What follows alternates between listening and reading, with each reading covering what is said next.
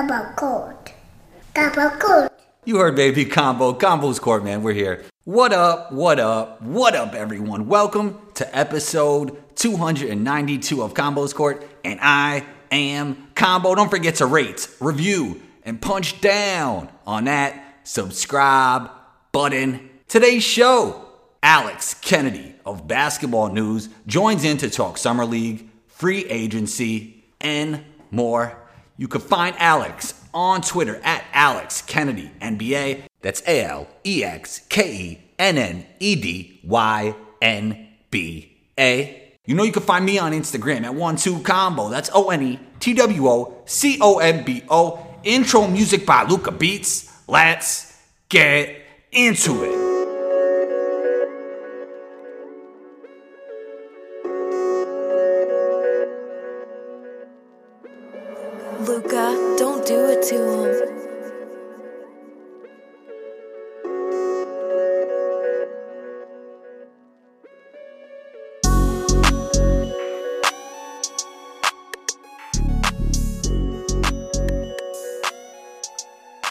Kennedy, basketball news. Welcome to Combos Court, man. How you feeling today, Alex?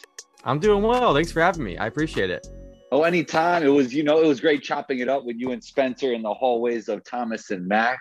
I think we've talked on the Clubhouse app before, and I've definitely had Spencer on the podcast. I've had clips on the podcast. I've had Matt Babcock on the podcast.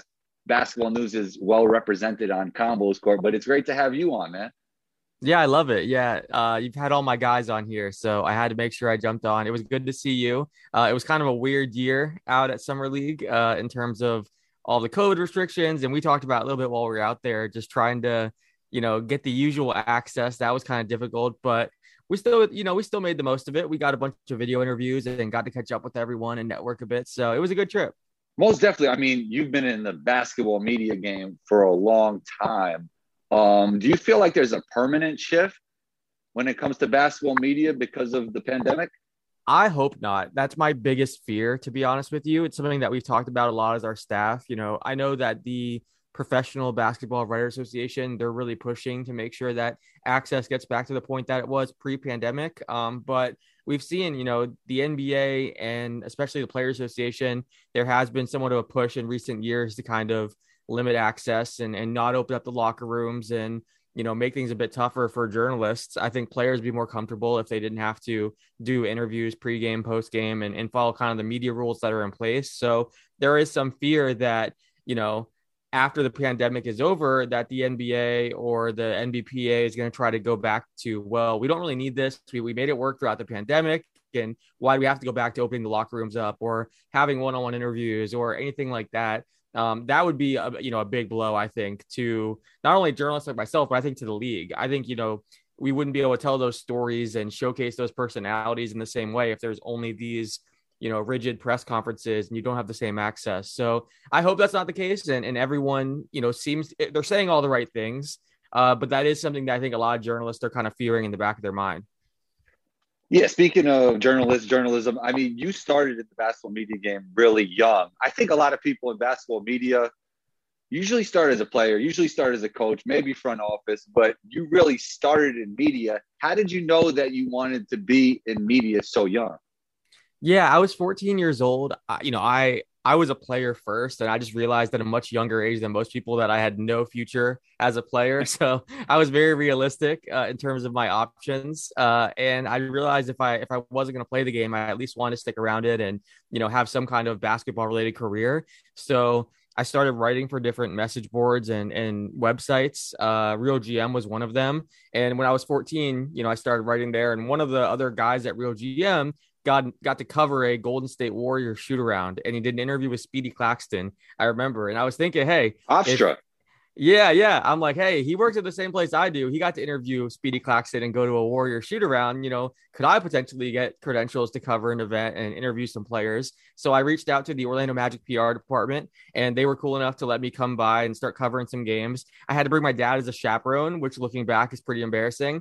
Uh, but we both would go in the locker rooms, and and it was a great experience. They basically told me, hey, you know, try this out, see if it's for you, and you know, see if you want to pursue a career in journalism. And I loved it. I thought it was amazing. You know, it blew my mind that at 14 years old, people got paid to do this. Like, you know, that you actually would get to go to the games and, and get an amazing seat and go talk to the players. Like in my head, I'm thinking, you know, people people pay money for this and and yet they're getting paid to be here. I, I just thought it was the craziest job. So I, I fell in love with it and I've been doing it ever since. When did you feel like you were truly a professional in media, or was it right away? You were, you know, 14. No, early on, I was, I was like, you know, just trying to learn from watching all the other journalists that were around me and try not to get in the way. I didn't want to be like the obnoxious kid that was just like making it difficult for people to do their job and getting in the way. So I would say it was probably when I was like 18 or 19 years old. That's when I was around the same age as some of the rookies that were coming in. And it almost became an advantage right. for me because guys would prefer to talk to me over, you know, a 50 year old, 60 year old in the locker room. And we were interested in the same music and movies and doing some of the same things. They had a lot more money in their bank account, but we had we had similar interests. And I think it did almost become an advantage for me. So I remember there was that shift from when like it almost was players were talking to me just to be kind because they didn't want to blow off a kid to like oh i'm actually developing some relationships with players and that's when i started to maybe break some news here and there. I remember like early on i got a few free agency scoops from players and from agents and that's when i started like actually feeling like a journalist. And sure enough you know about a year after that or around that time i got my first uh, paying job at, you know in journalism. A company called hoops world hired me to uh, you know, come in, write some articles. And then I was able to work my way up at Hoops World to managing editor eventually. So I started as kind of an intern and writing once a week, uh, every other week kind of thing, and then worked my way up. Um, and then Hoops World became Basketball Insiders, where I was writing for, you know, many, many years. So, you know, the company that I actually joined really early on was the company that I ended up staying with. And then, uh, it, you know, I stayed there long term until Hoops Hype hired me away. Uh, and I stayed at Hoops Hype for about four or five years. So yeah, I mean, I would say that was kind of the point when I think people started taking me a bit more seriously because I was getting some of these scoops and exclusive interviews and things like that. So that's interesting. We mentioned how the pandemic changed things. Um, and you know, a lot of people ask me, like, how do you start a podcast? I'm sure a lot of people ask you, how do I get into basketball media? Um, I guess you could say it's one and the same. But would you, would it be the same advice for back then than it is now to get in the game? It's similar. I think uh, my my advice has always been just put yourself out there and start writing or start podcasting. Uh, you know, try to get credentials, try to get in the building. Um, I've told this story before, but uh, you know, I think a lot of people started to hear that I got credentials at 14 years old and started covering games at a young age. So a lot of younger journalists or, or aspiring journalists were reaching out to me. So, you know, one kid reached out to me on Facebook and, you know, he was, I think he was 14 or 15 around the same age as I was. And he was based in Chicago and he was asking me, you know, how can I cover games? I want to start writing. And, uh, you know, I gave him the Chicago Bulls PR people's email. I I, I re- gave him the contact for Real GM's editor because they had hired me at a young age, and then uh, that person was Shams Charania. So like I've gotten a chance to meet some of these other like go getters at a very young age, and that's been really really cool. How, uh, how old was Shams at, at, that time? I think he was like 15 and I was, oh. I think 6, 17, 18, 19. Like see, I wasn't people, much... see, see, people only see Shams now. They don't realize all the years he put in, you know? Shams is another one of those guys that at a very young age was like grinding and putting himself out there. My thing has always been just don't be afraid of rejection. The worst someone can say 100%. is no. So try to ask for every interview, try to get credentials, try to get in the building. Like anything you can possibly do, I would say to do it. You know, I was for a long time there, I was just cold calling agents and you know, trying to get any information that I could. And, you know, then social media, you know, popped up. And I remember, I remember specifically being at uh, a high school journalism program at this thing called the Poynter Institute. And they all told us, like, get, it, get your laptop out. You're all signing up for Twitter right now. This is the next big thing. And I had no idea what it was, but it was super early on to the point that, like, when you sign up for Twitter, it would say, you know, do you like basketball? Follow Shaquille O'Neal, CJ Watson. There was only like a few players on Twitter at the time whenever I signed up. It was kind of crazy. Uh, and then that became an advantage where I was just, you know, connecting with a ton of players and agents and executives on Twitter. So I do think nowadays it's easier because you can connect with people and get your work out there easier. And there are certain advantages that come with today. But with that said, because everyone can put their own stuff out there, it can be harder to stand out uh, and there's a lot more competition these days because everyone's kind of their own content creator. Yeah, my advice for most people is first of all, you have to start. And yeah. second of all, is be consistent because with consistency, you'll get better. I mean, it's just as simple as that, you know. Absolutely, yeah. And then you start building up your resume and meeting, you know, people Right. that can, uh, you know, help you, connections that can help you down the road. So yeah, my biggest thing, like once I once I actually got in the building, that was huge for me because then I was able to start meeting the players and agents and executives that would go on to help me. Uh, but yeah, you have to just start. And again, don't be afraid to hear the word no. Uh, put yourself out there. Email PR people, agents. Uh, reach out to players. Do whatever you can to try to, you know, get that information and get those interviews or if you have a podcast you know like you said be consistent with it i think the biggest thing with a podcast is you have to have a posting schedule and stick to it otherwise people know won't know when new episodes are dropping you can't just like post an episode here and then two months later post another one people just won't even know that you're you're doing a podcast so it is a bit different now um you know but there a lot of the same rules uh, apply or a lot of the same advice applies Right. So now here you are at Summer League. You've covered Summer League before, obviously, but I mean, we've kind of talked about what you went through at Summer League. Things have changed, but I thought the Summer League experience was really good. I mean, people had masks on; it was a little bit different, but the energy was there. Like I've I saw a lot of games. I watched a lot of basketball there. Um, connected with a lot of people. Connected with a lot of people that have been on the podcast that I didn't meet in person. People that you know support me on Instagram that I never met. You know, it was a real. It's a really cool place to just connect with people. But what are some of the moments that stood out to you? To me, it was Jalen Green versus Cade Cunningham. I don't know if the people on TV could really see the energy that was in the building, but I think you could feel the start of like a new era, and these two are going to be playing against each other for a long time. What moment stuck out to you, and what player surprised you or impressed you? Yeah, I think uh, as far as moments, uh, you could tell people were excited to be in the summer league environment again. It had been quite some time, so I think everyone was excited to be in the same place and catching up with each other. There were a lot of people that you know I hadn't seen in in a long time. You know, usually you're used to seeing the same people at summer league and then the draft and you know, the combine. You know, there's these specific events where the whole league is kind of in one place. But most of us have been covering the league over Zoom, uh, and a lot of agents and executives hadn't really been doing much either. I know there are a lot of executives this year that weren't able to travel a whole lot and scout like a typical year. So for everyone, it was kind of like, oh wow, we're in Vegas again. This is so much fun. So I think everyone got a chance to catch up and and you know see each other again, which was amazing. And yeah, the energy was definitely there. People were were really excited to be there. Again, like some of the access stuff was different, but that's totally understandable. I'm just impressed that the NBA was able to have a summer league considering everything with COVID and you know rising cases and Delta variant and all that. Like I know there were some people that were thinking it could be you know in jeopardy. So props to the NBA for putting on a great event, and there was a lot of excitement in the building. And yeah, I think for for me, you mentioned it, uh, Jalen Green versus Cade Cunningham was kind of the big game that everyone was talking about. Um, I think a lot of people are debating over you know who has the brighter future. Uh, You Mhm. know, and it's it's interesting. I think Cade Cunningham is definitely the safer prospect, but Mhm. you know there's there's there's some people and and I, I tend to agree that Jalen Green might have a higher upside than a Cade Cunningham. So, you know, it, it's it's interesting. I, I think uh, those two guys are both very, very talented. Someone like Jalen Green was able to just dominate right out of the gate because he's he's used to this. You know, he kind of talked about it after the games that this felt like a G League game. Whereas for a lot of these guys like a Cade Cunningham or an Evan Mobley, it was a step up in competition and game speed and all that. So I think that was an advantage for someone like Jalen Green. But you know, that was uh that was definitely one of the moments that stood out. I got to give credit to uh to NBA Top Shot too, man. I think that was one of the moments that stood out for me. Like, you know, I'm not sure how uh you know how into Top Shot your audience is, but um, you know they had the big booth there, and then every day you could buy moments and you could flip them off. And you know, between I'll I'll say this, uh, I'll be transparent here. You know, I bought ten moments each day, so you could buy thirty moments in total. Wow. Uh, I spent one hundred fifty dollars.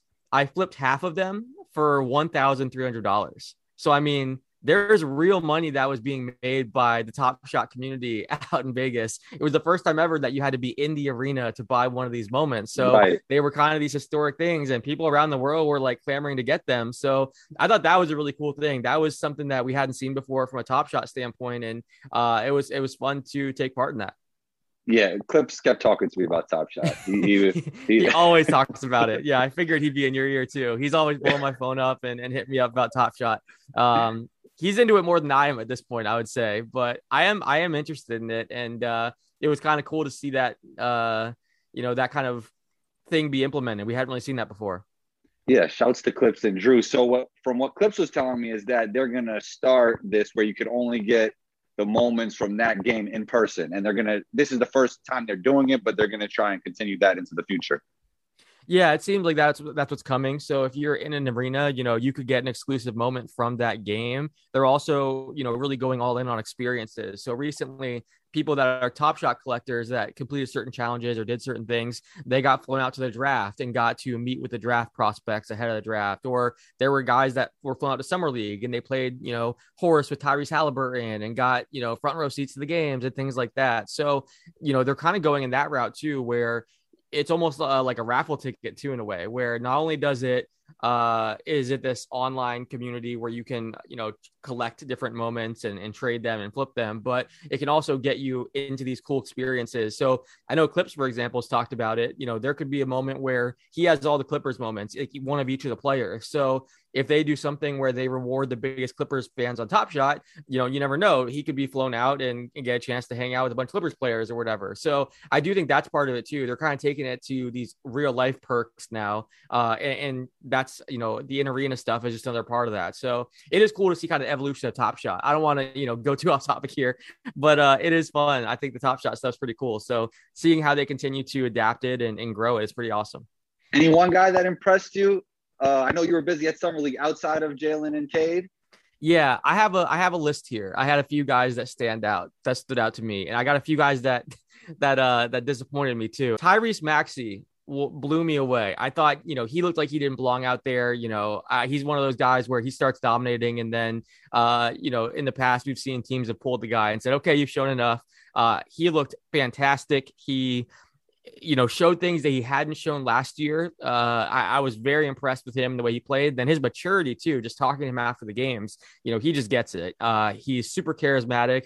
He's very mature. Uh, I think you know he has a very bright future. Tre Jones was a guy that a fellow Top Shot collector. He was actually on our NBA Top Shot show. Uh, I'm a big Tre Jones fan. You know, he's someone that didn't play a ton last year as a rookie, but then this year, you know, he had the game winner against, I believe, Charlotte. Um, you know, he had almost a triple double in that game. Like, you know, he had 20 points in one game, 30 points in another. Like, he was just dominating out there. And you could tell he had that NBA experience and that it helped him a ton. As far as the rookies, uh, actually, Desmond Bane was another one I want to shout out. Uh, he yeah. had some really good games. And I just still can't believe, you know, how much he slipped in the draft and that Memphis got such a steal in him. He seems, uh, you know, like someone that's going to be a key contributor for them for, for a long, long time. And as far as the rookies, Jalen Johnson, uh, another guy that slipped, you know, to Atlanta in the draft, you know, he looked so comfortable out there, so fluid. I was very impressed with his game. Cam Thomas was a guy that uh, I think this environment definitely helps someone like him, or he can shine in an environment like this because he is such a great microwave scorer. Uh, but he, and he showcased that you know he was really scoring at will and making it look easy out there for the Nets. Uh, I was impressed with him. And then another guy was Chris Duarte from the Indiana Pacers, who you know it makes sense because he's 24 years old. He's a bit more NBA ready than some of these other prospects that need some time to develop. But I was just blown away with his high basketball IQ and the plays he was making out there for himself and for others. So yeah, those are some guys that stood out. As far as guys that you know looked like they didn't really belong out there or kind of struggled. Brandon Knight, and I, I, hate to say it, it's it really it's unfortunate, but you know he was awful out there. I think one game he missed all the shots and had like eight turnovers or eight fouls. I forget which one it was, but you know he was turning the ball over, he was fouling a bunch. Uh, there were a few games, and actually even after his first game, the coach said he hadn't played in uh, a bunch of months, and he he regretted giving as many minutes as he did. When a coach kind of says that, uh, you know on the record right after a game, that's pretty damning. Uh, and then Emmanuel Mudiay was another one that didn't play as well. If you're someone like Brandon Knight or Emmanuel Mudiay, you need to be dominating in that environment. You're someone that's played in the NBA before, and if you can't beat, you know, summer league players, then it really hurts your chances of getting on an NBA training camp roster and showing what you can do. So some of those veterans that you know we're hoping this was a chance for them to get back in the league. It was disappointing to see them kind of struggle. Uh, that's always kind of tough. You know, I'm sure they'll get some kind of overseas opportunity, but you know those guys specifically, it was pretty pretty, you know, it was a bummer watching them, you know, not really be able to do much against summer league competition. Uh, especially because I'm like Mudiay, who's not even that much older, you know, than a lot of these guys. He's he's still relatively young. Um, so that would those were two guys that really struggled to me. Yeah, wow. There's a lot to unpack there, Alex. for everybody who wants to go to summer league, I think it's important for you to go to maybe the first few days because first of all, they might start shutting down some of the top guys because they're going to be really careful with them. Second of all, the guys that don't belong are soon going to not be playing because they're going to shut them down as well. Great points with those guys. Payton Pritchard, another guy who kind of like I think he left or they shut him down early. He really looked like he was on a different level. You could kind of tell that some of these guys, like with that one year of experience, are just on another level than maybe most of the rookies. You know, um, that's what you want to see from those guys too. Right. Like, you know, in the past, it's been it's been a little bit different because they've had a year of summer league experience too. Obviously, for a lot of these guys, they were making their summer league debut because there was no, you know, summer league last year. But if you're if you're a team that's sending a second year guy, you know, the whole point is to build their confidence, to have them showcase what they've been working on the offseason and kind of how they've been developing. And uh someone like Tyrese Maxey, like we talked about, did that. He showed He different elements of his game that he didn't get a chance to show last year in Philly. So that's what you want to see from these guys. You know, you really want those second, third year guys to dominate. And a lot of them did. I was really impressed. Yeah, Tyrese Maxey, you watch him play for one second, you could tell like he was kind of on a different level. Like you didn't have to watch much. Like you were just there he was just on a different level. That's so interesting. Great points on Summer League. I mean, Ben Simmons, I'm hearing the teams that he might go to. It doesn't seem like he'll be with the Sixers when the season starts. He, he cut communications off.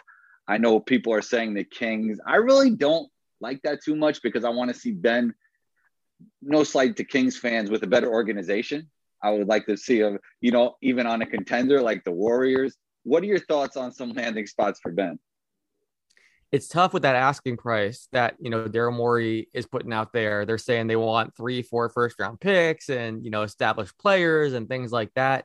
Um, Sacramento is interesting because you know they're a team that's desperate enough to try to break their po- postseason drought. That maybe they would eventually you know get close to that asking price and, and give up quite a bit in order to get him. Uh, most teams, I think, would just hang the phone up and say we're not going to get anywhere close to that, especially with what we've seen from Ben recently. Um, so I think what you're going to see here is either the Sixers are going to have to lower their asking price, or you know the other option, and and I don't know if this is a possibility, but it's possible they enter the season with Simmons on their roster and have him go out there and play a bit and show, hey, this guy was a defensive player of the year runner up. He did almost average triple double. He's a great facilitator. Like he's better than what he showed in the playoffs. I, I'm always a I hate when teams trade players when their value's at an all-time low. So it would make sense for them to try to, you know, raise his stock a bit. Now I don't know if that's possible with that with how uh, Doc Rivers and Joel Embiid kind of threw him under the bus on the way out after that series. Um, that's a that's a difficult thing. But if no team, if I'm Philly, if no team is willing to you know get anywhere close to your asking price, it would make sense to try to you know, raise his stock a bit and have him play a, a, bit, even if it's somewhat awkward. We've seen it in the past with, you know, Dwight Howard requests a trade and everyone thinks it's inevitable he's going to get moved and he starts the season in Orlando. Carmelo Anthony did it in Denver. Like, you know, these the situation's different than that, obviously. Um, and apparently, you know, there's the rumors that he's cut off communication. Other people have disputed that. So who really knows what the truth is there? But you know, I would not be surprised if they did try to play him for a month or two just to get his stock back up and then try to move him, you know, in during the season. But as far as like other teams that make sense as a possible destination, you know, I think Sacramento is the most interesting. Uh, they have a number of young players there that they could try to move in addition to their picks. Um, you know, other teams that have been mentioned are, you know, Minnesota, they've been tossed out there. Um, Golden State has been mentioned as a possibility. One team to watch is Portland. And I know I've heard this uh, from people around the league that Daryl Morey doesn't want to move Ben Simmons until the Damian Lillard situation is kind of resolved. And the way it was said to me was if he did trade Ben Simmons and then Lillard requested a trade a week or two later, he'd be devastated uh, that he didn't get a chance to kind of get in that mix. So I think that's interesting to kind of keep an eye on. And Lillard situation, if he were to become available, maybe there's something there between those two teams where they could make something work um, and kind of swap those players. Uh, but I think Portland makes sense anyway, even if Lillard does stay, because they're trying to make a win now move to keep him happy and improve that roster. So those are a few teams that are mentioned. You know, it's tough. There's not like a great fit. You talk about all these different teams, and there's no one team that stands out as like an amazing fit. Um, I'm curious, where do you think, where would you like to see him land? I mean, I always said I'd like to see him in a situation like Giannis had, kind of, you know, just spacing around him. I don't know what that situation is now. He's obviously not taking Giannis's spot with the Bucks. So Golden State then would make a lot of sense though. Yeah, I mean, they like the thing is though that Draymond plays that role, um, Right. You know, so it's kind of tough with them too. So yeah, you're right. There is no perfect fit. I would like to see him in Golden State though, because I would like to see him on a contender, and uh, maybe he could play. You know, find a way to play the five while Draymond is there, kind of playing that point type role, and then he could, when Draymond's not on the court, he could obviously play as that initiator. I wanted to ask you this though. I mean, obviously Daryl's asking for a lot, but don't you feel that NBA decision makers are a lot higher on Ben Simmons than let's say NBA Twitter? Oh, absolutely. Yeah. I think it's so funny looking at some of the comments about Simmons on Twitter. Like, you know, Right. they'd be lucky to even get a first round pick for him. He's going to land in China, blah, blah, blah. Like, I think that that's that always happens where, you know, Twitter is very reactionary and, you know, you're only as good as your last game. And, uh, you know, a guy struggles and all of a sudden has zero value. You know, NBA, NBA decision makers definitely have seen what he's done throughout the bulk of his career. And a lot of times, too, whenever they've shown in- interest in a guy like this, they've shown interest you know, since the guy was in high school or college, and they've kind of they have a file they've been building up on him and doing different homework on him, so that down the road, if he does become available in a trade or they have a chance at him in free agency, they have just a ton of scouting information and intel on him. So a lot of these teams have done their homework on Simmons over the years, and now if they have a chance to get him, then they're kind of revisiting some of that old information on him and you know talk to people around the league and things like that. So yeah, there's no question, you know, other teams do value him more than I think fans would think. Um, with that said, I do think Daryl Morey's asking price is still pretty high, even compared to where NBA talent evaluators, you know, kind of value Simmons. So I, I see why like fans are are freaking out about that four first round pick report or three first round pick report. Um, but yeah, there's a I think there's like a middle ground between where Daryl Morey sees him and where other NBA executives see him. Yeah, NBA Twitter will go crazy if Ben comes back with a jump shot, though. It'll be going nuts. um, it's so funny because like every offseason we do this where Ben Simmons looks great in in some random gym during his workouts and he's knocking down threes. well, that's happening like, "Oh." already, right, with Rondo?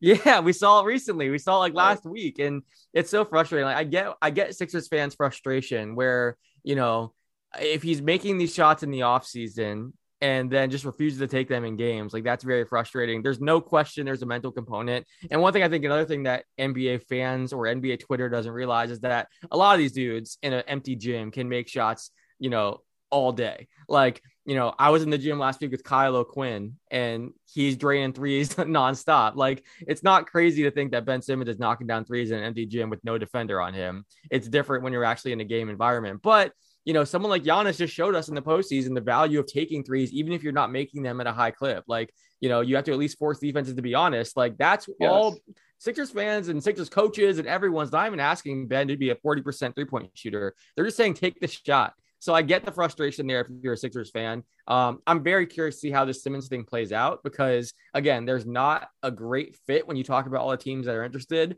You know, it's possible like one of these teams that we're even talking about, like uh, Washington or a Toronto that does such a great job of developing prospects and getting the most out of players, uh, or Indiana or someone random, you know, emerges as some kind of suitor for Simmons, and we're all surprised. Like I, I don't know where he ends up, but uh, it's an interesting situation to follow for sure. Yeah, I hope he ends up with a contender. I always been a defender of Ben Simmons because he's elite in so many areas of the game with just that one glaring weakness. So I really hope to see him on a contender. And you know what? Even win a championship. Yeah. But um, you know, one thing I will say in summer league, with all this Ben Simmons stuff happening, him not shooting, it was encouraging to see Scottie Barnes be a willing shooter. The listeners of my show know I was really high on Scottie Barnes for a while now, but to see him as a willing shooter, I think was really important.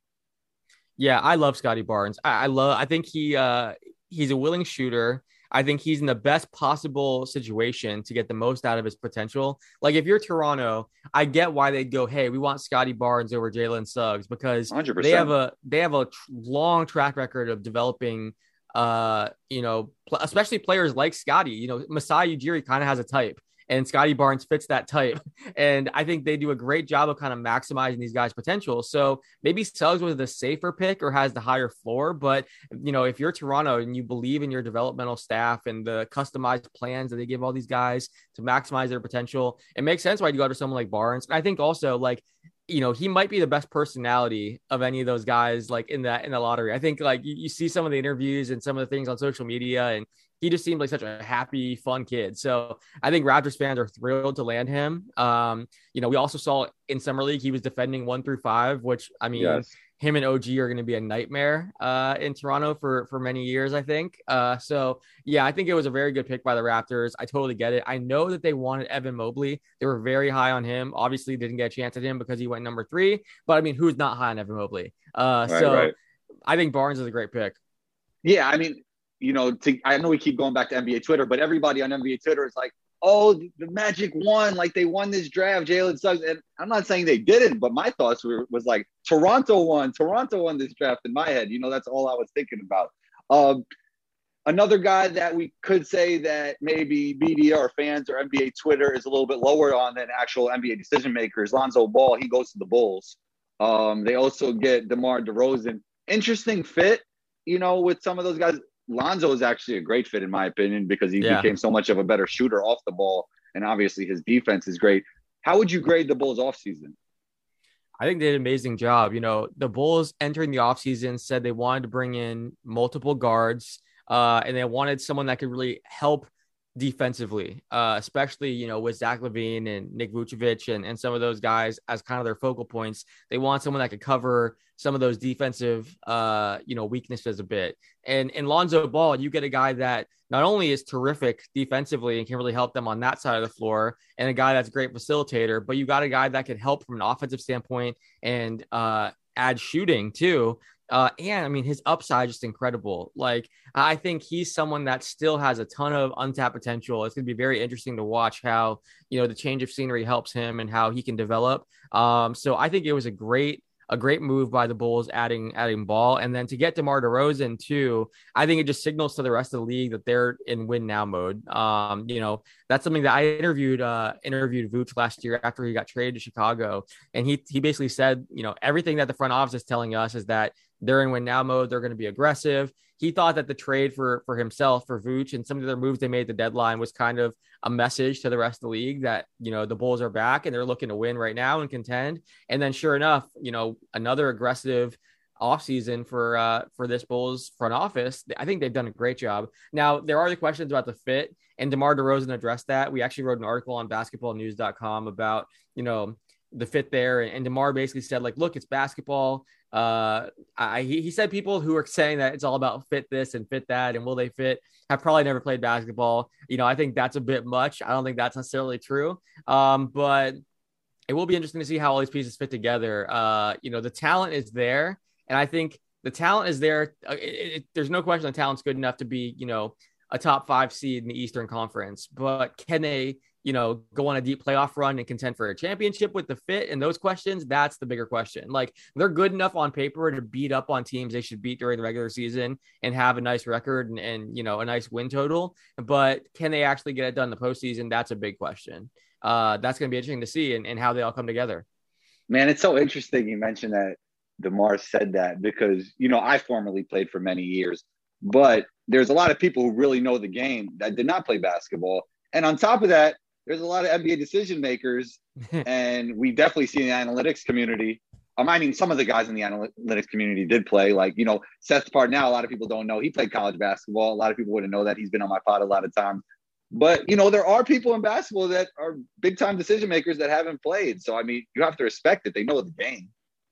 Yeah, no, totally. And I think a lot of those analytics guys too, like going back to just the perception of them, it's very different from how they actually think. Like I think a lot of people feel like the analytics guys don't even watch the game and there's no eye test or anything. Whereas right, they watch a lot of guys- they watch a lot of film, a lot of film. they watch a ton of film and, and Yeah, yeah. they view analytics as like one tool in the toolbox and it can help, you know, it can help you decide what to watch and what to look for. But I think there's that mentality or this perception that they only look at the numbers and don't look at anything else. And, you know, that's false. But I am curious to see with this Bulls team, just how they all fit together. I think, you know, they're much, they were already much better than their record or their finish to last season kind of indicated because we saw Zach LaVine was out, you know, and missed a bunch of games.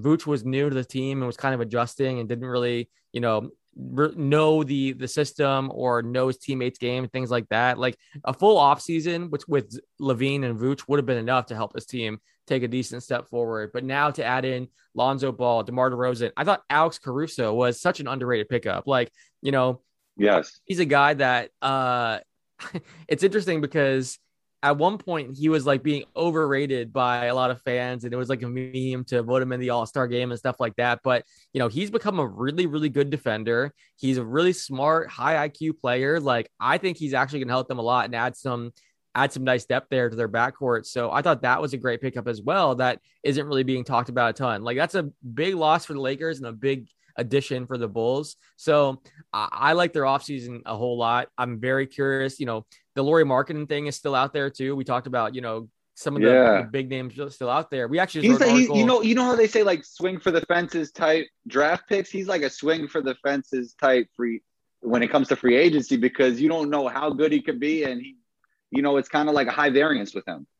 Yeah, he's 24 years old. And I mean, we saw he had this outstanding rookie year where he averaged, you know, I think 15.9 points and like seven rebounds. And the problem Right. is every year since then, he's kind of done the same thing. Like he's really kind of stagnated where we're not seeing growth year after year. Now, I will say this past year, he did shoot the ball better from three. I think his three point percentage jumped up above 40%. So he got more efficient from the field and from three, but he's been the same player. And I think also some, you know, the kind of player that he is, I think some teams are scared off of after seeing what happened with Chris Porzingis and some of these guys that can't really defend as well and um, Yeah. have struggled in the playoffs. I think that has some teams worried, to be honest. But yeah, he's, he's still so young. He was the number seven overall pick. We've seen he can score the ball. I mean, he's averaged over 15 points every single year of his career, including one year where he scored 18 points per game. He's a good shooter. Like a team out there that needs shooting, uh, it makes a lot of sense to throw an offer his way. The problem is for most of these teams, they're out of cap space. So if you if you make an offer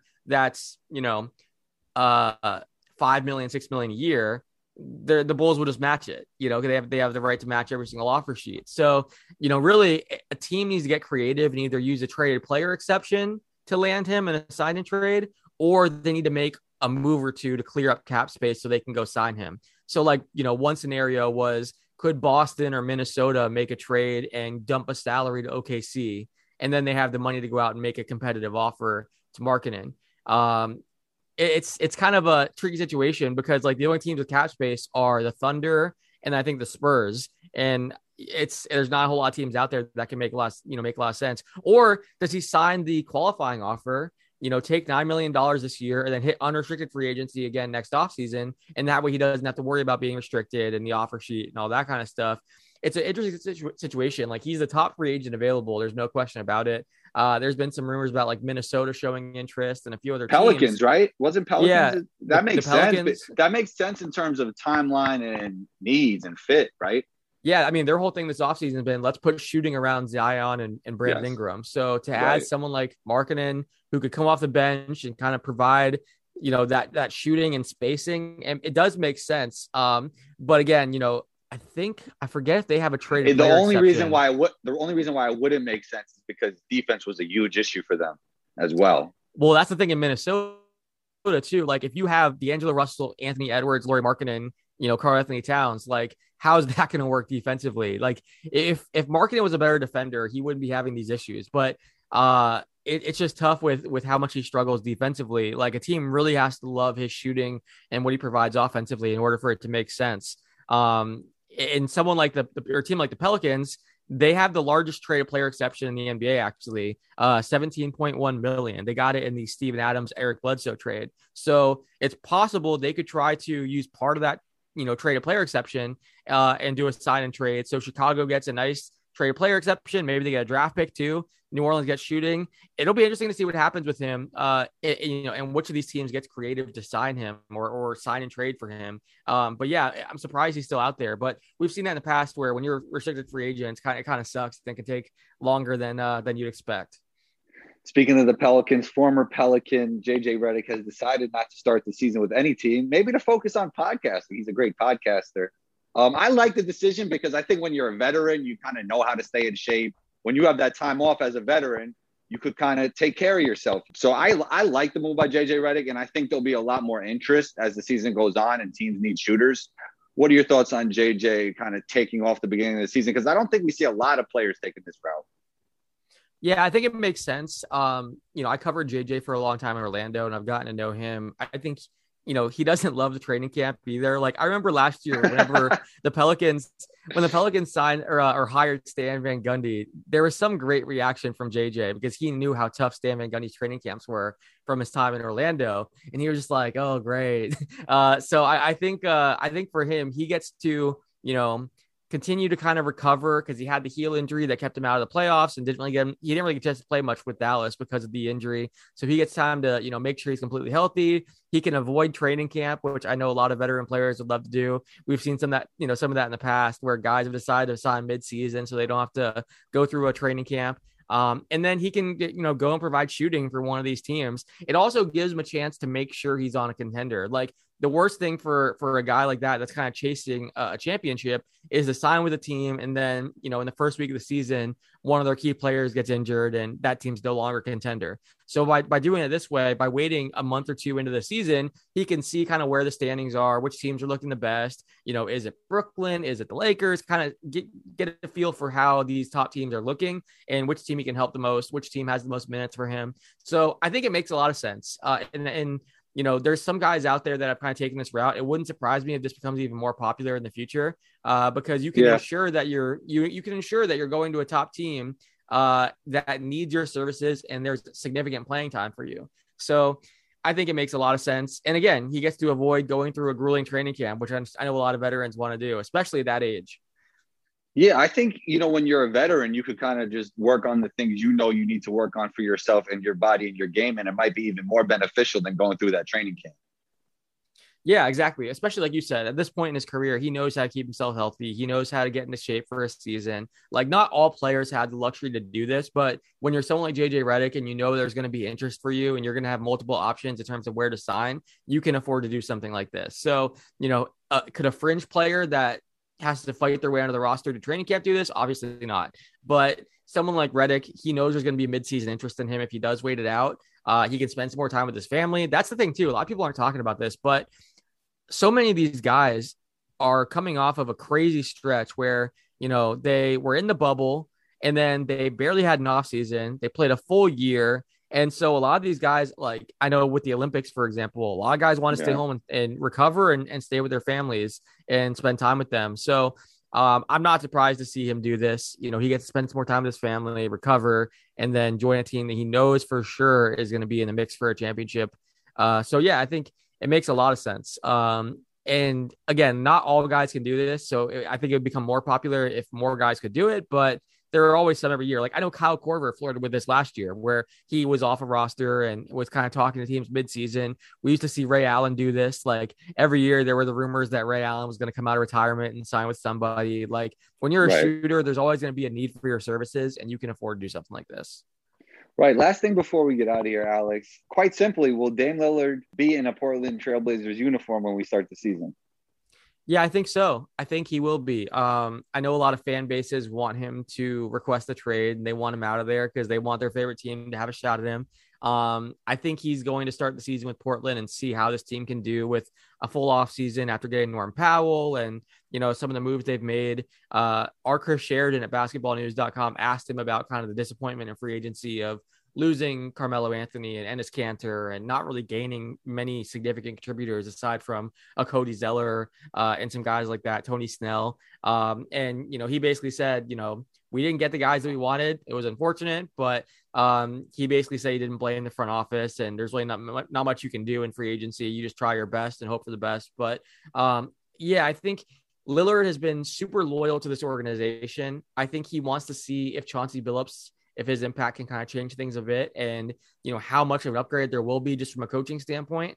Um, I think this the fact that Neil Olshey is saying that oh it's not the roster that's not why we're struggling that blows my mind that he's not taking any accountability and saying the roster is not part of it at all. Like and Lillard said the same thing. He said we're not a championship you know team at this point as currently assembled or as currently assembled. If you take just the coaching upgrade and think that's going to make us a championship team, I don't know what you're seeing. So Lillard even said that. So that's why I think Portland's kind of a, a, team to watch as far as a dark horse that could be in the mix for some of these big trades or big moves. Like I think if they want to keep Lillard, they have to make some kind of big splash in order to, you know, show him that they're listening and that they're going to make some changes. So you hear guys like Pascal Siakam and some of these other big names that are out there as possible trade targets. Like if I'm Portland, I'm doing everything I can to try to make a trade for one of these guys, and that buys you some time. And who knows, it might work out, and you know, give yourself a chance to to go on a deep run around Lillard. So yeah, I mean, he said how he feels about this current roster. So either they change it or maybe the trade deadline or next offseason we see him request a trade. But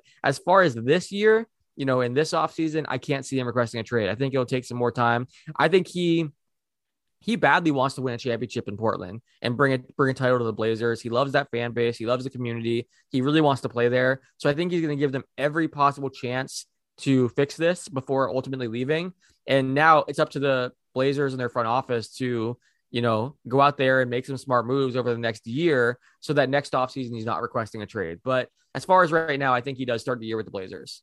Alex, great stuff. You're always welcome back on the show. Um, what's in the future for basketball news? Where can we find you on social media? The floor is yours, Alex. The floor is yours. Yeah, basketballnews.com. We have 11 podcasts, including some of the ones we talked about here, like you know, follow through with Clips and Drew. Uh, Kenyon Martin has a podcast on our network called Neat and Unfiltered. The Rex Chapman Show is part of our podcast network. Uh, we also have James Posey, Etan Thomas, other former players that are part of our team. Uh, every day we put out a bunch of exclusive articles, podcasts, videos. We also do these live streams where we all watch games together or react to free agency moves or the drafts. Uh, those have been a lot of fun. So yeah, I would say follow basketball news on Twitter, on Instagram. Follow myself on Twitter at Alex Kennedy NBA. I'm usually tweeting out a bunch of you know stuff obviously tons of basketball talk but also links and stuff from our staff and you know content that we're putting out there and yeah i mean we we do want to get into long form content and some other stuff at basketball news in the future so we're excited about that um but yeah check out our podcast check out our articles and thanks for having me on man i appreciate it Anytime. Two things before we get out of here. First, Clips is going to be really happy that you mentioned his podcast first. Really happy. and second he's of all, the best yeah, man, Clips is the best. Clips is the best. Shouts to Clips and Drew. And more specifically, what would you like to get into the future of basketball news? Is this is there something specific when you mention long form content? What are you really looking for? Yeah, like we would love to do. I'm a huge fan of like behind the scenes content. So with things like documentaries, like web series, I have tons of interest in that. Like we've talked to some players about possibly like following them throughout the course of a season or you know going behind the scenes to show the process of like a signature shoe being made or what it's like to be with the player in the 72 hours leading up to the trade deadline or anything like that i think would be a ton of fun. So we've had some conversations about that. I think those kind of things would be amazing. So long form content is definitely you know something that we want to pursue. Uh, and then yeah just growing the podcast network and continuing to you know add people to our staff uh, from the website standpoint. Um, you know, writers, podcasters, editors, video producers. We, we are constantly trying to expand. We just launched last August, so we're only one year old. So, wow. uh, yeah, so I mean, we're still relatively new. Uh, it's been a crazy whirlwind of a year, but I'm kind of I'm proud of where we are at right now. But obviously, we're still trying to expand and grow. So it's been a ton of fun. But that's kind of some of the things that we're looking forward to in the future. Alex, great stuff. Good luck to you and basketball news. You're always welcome back on the show and talk soon. Definitely. Let's do it again. Appreciate it, man. Thank you to everyone who listens to Combos Court podcasts across the globe. And big thanks to Alex for joining in. We appreciate you. Combo Nation, don't forget to rate, review, and punch down on that subscribe button if you haven't already. It would be great if you could share this episode, share with a friend, share it on social media Twitter, LinkedIn, Facebook, share it on your IG stories, and tag me at one two combo on Instagram. That's O N E T W O C O M B O. Be on the lookout for episode 293 combo out.